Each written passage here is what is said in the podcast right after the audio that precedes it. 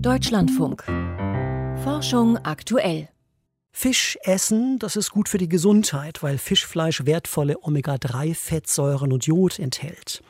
Aber wegen der wachsenden Überfischung der Weltmeere und der Umweltverschmutzung durch Fischzucht in Aquakulturen fragen sich manche besorgte Verbraucher, ist Fischessen auch gut fürs Gewissen? Wohl eher nicht. Doch eine Reihe von Start-up-Unternehmen haben sich zum Ziel gesetzt, einen Ausweg aus diesem Dilemma zu weisen. Mit nachhaltig erzeugtem Fischfilet aus dem Bioreaktor, für das kein Lachs, Thunfisch oder Kabeljau mehr sterben muss. Volkert Wildermuth hat recherchiert, wie nah man der Verwirklichung dieser Vision schon gekommen ist.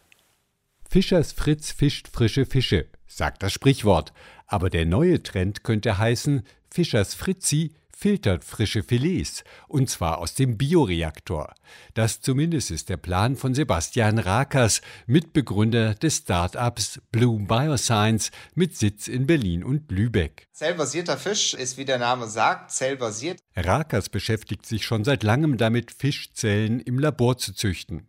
Ausgangspunkt sind kleine Gewebeproben von Forelle, Karpfen, Lachs.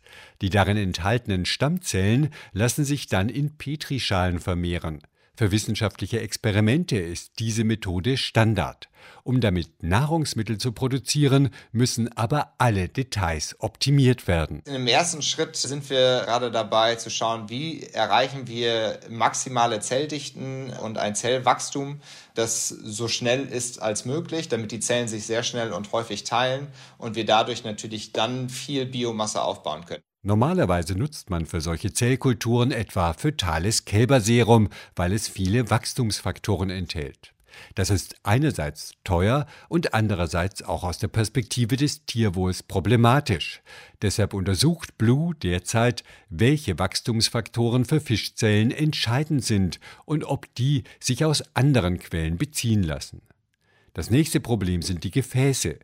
Die Zellen wachsen derzeit angehaftet auf Oberflächen. Für die Großproduktion wäre es viel besser, sie freischwebend in der Nährflüssigkeit zu züchten, ähnlich wie die Hefe in einem Braukessel. Am Ende des Tages wollen wir das produzieren, was der Verbraucher auch isst. Und das ist in der Regel ja das Fischfilet. Und im Fischfilet, also im Fischmuskelgewebe, sind drei wesentliche Zelltypen enthalten. Das ist die Muskelzelle, das ist die Fettzelle und das ist die Bindegewebszelle. Und diese drei Zelltypen stellen wir her und konstruieren daraus dann das fertige Produkt. Soweit ist Blue allerdings noch nicht. Die Firma Wildtype betreibt dagegen bereits eine Pilotanlage in den USA, die nächstes Jahr genug Lachs für alle Sushi-Restaurants in San Francisco produzieren könnte. Gründer Arje Elfenbein hat von Anfang an Köche mit einbezogen. Zuerst war unser Produkt nicht wirklich überzeugend und die Köche sehr kritisch. Aber dank der Hinweise der Sushi-Meister haben wir es verbessert und uns all den subtilen Charakteristika angenähert, die Sushi zu so einem unglaublich populären Essen machen. Entscheidend war, aus den Eizellen ein Gewebe zu formen. Dazu werden die Zellen geerntet und auf einer pflanzenbasierten Matrix ausgesät, die ihr weiteres Wachstum strukturiert. Das fertige Produkt enthält rote Muskelschichten, getrennt von feinen weißen Fettstreifen, ganz wie bei echtem Lachsfleisch. Bei einer wissenschaftlich begleiteten Blindverkostung von Sushi-Rollen schnitt der zellbasierte Lachs von Wildtype fast so gut ab wie Lachs aus Aquakultur.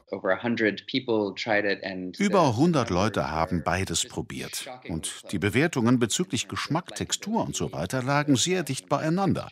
Das war sehr ermutigend. Wildtype und Blue müssen aber nicht nur die Kunden, sondern auch die Zulassungsbehörden überzeugen. Sebastian Rakers vom Startup Blue ist da in regem Austausch. Um dann auch herauszufinden, was genau braucht ihr, was, was ist wichtig, was müssen wir nachweisen, um einfach auch ein sicheres Lebensmittelprodukt dann am Ende auf den Markt bringen zu können. In Singapur wurde Ende 2020 das erste zellkulturbasierte Hühnchenprodukt zugelassen. Das hat dem Feld Auftrieb gegeben. In der Nische Fisch tummeln sich inzwischen weltweit rund 80 Unternehmen. Wildtype wird seinen Lachs aus dem Bioreaktor in Sushi-Qualität nächstes Jahr auf den Markt bringen. Der Preis soll in einer ähnlichen Größenordnung liegen wie bei Lachs aus Aquakultur. It doesn't matter if we make the most phenomenal es bringt nichts, wenn wir das tollste Produkt der Welt haben, wenn es sich nur eine wohlhabende Elite leisten kann. Und ein Grund, weshalb wir glauben, günstiger zu sein, ist, dass Lachs in der Aquakultur Jahre wachsen muss und dann wird die Hälfte weggeworfen. Wir nutzen nur das bloße Minimum, was unsere Zellen benötigen. Und wir produzieren nur, was gegessen wird, keine Flossen oder Innereien. Das könnte letztlich auch zu einer günstigen Energie- und Umweltbilanz beitragen, hofft Aje Elfenbein. Wildtype und Blue wollen ihre zellbasierten Fischprodukte erst über Restaurants vermarkten, bevor sie in die Supermärkte gehen. Wahrscheinlich wird es dort schon bald viele Alternativen geben. Wildfisch, Aquakulturfisch, fischähnliche Produkte auf Pflanzenbasis und eben zellbasierten Fisch. Der könnte sogar gesünder sein als das Original, ohne Mikroplastik, Schwermetalle oder Antibiotika, dafür angereichert mit Omega-3-Fettsäuren. Aber das sind noch Zukunftsträume.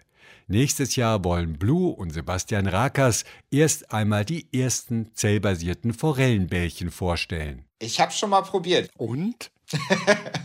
ja, es hat natürlich weiter noch Optimierungspotenzial, aber man hat schon einen deutlichen Fischgeschmack empfunden. Volkert Wildermuth über den schwierigen Weg zum genießbaren Fischfilet aus der Retorte.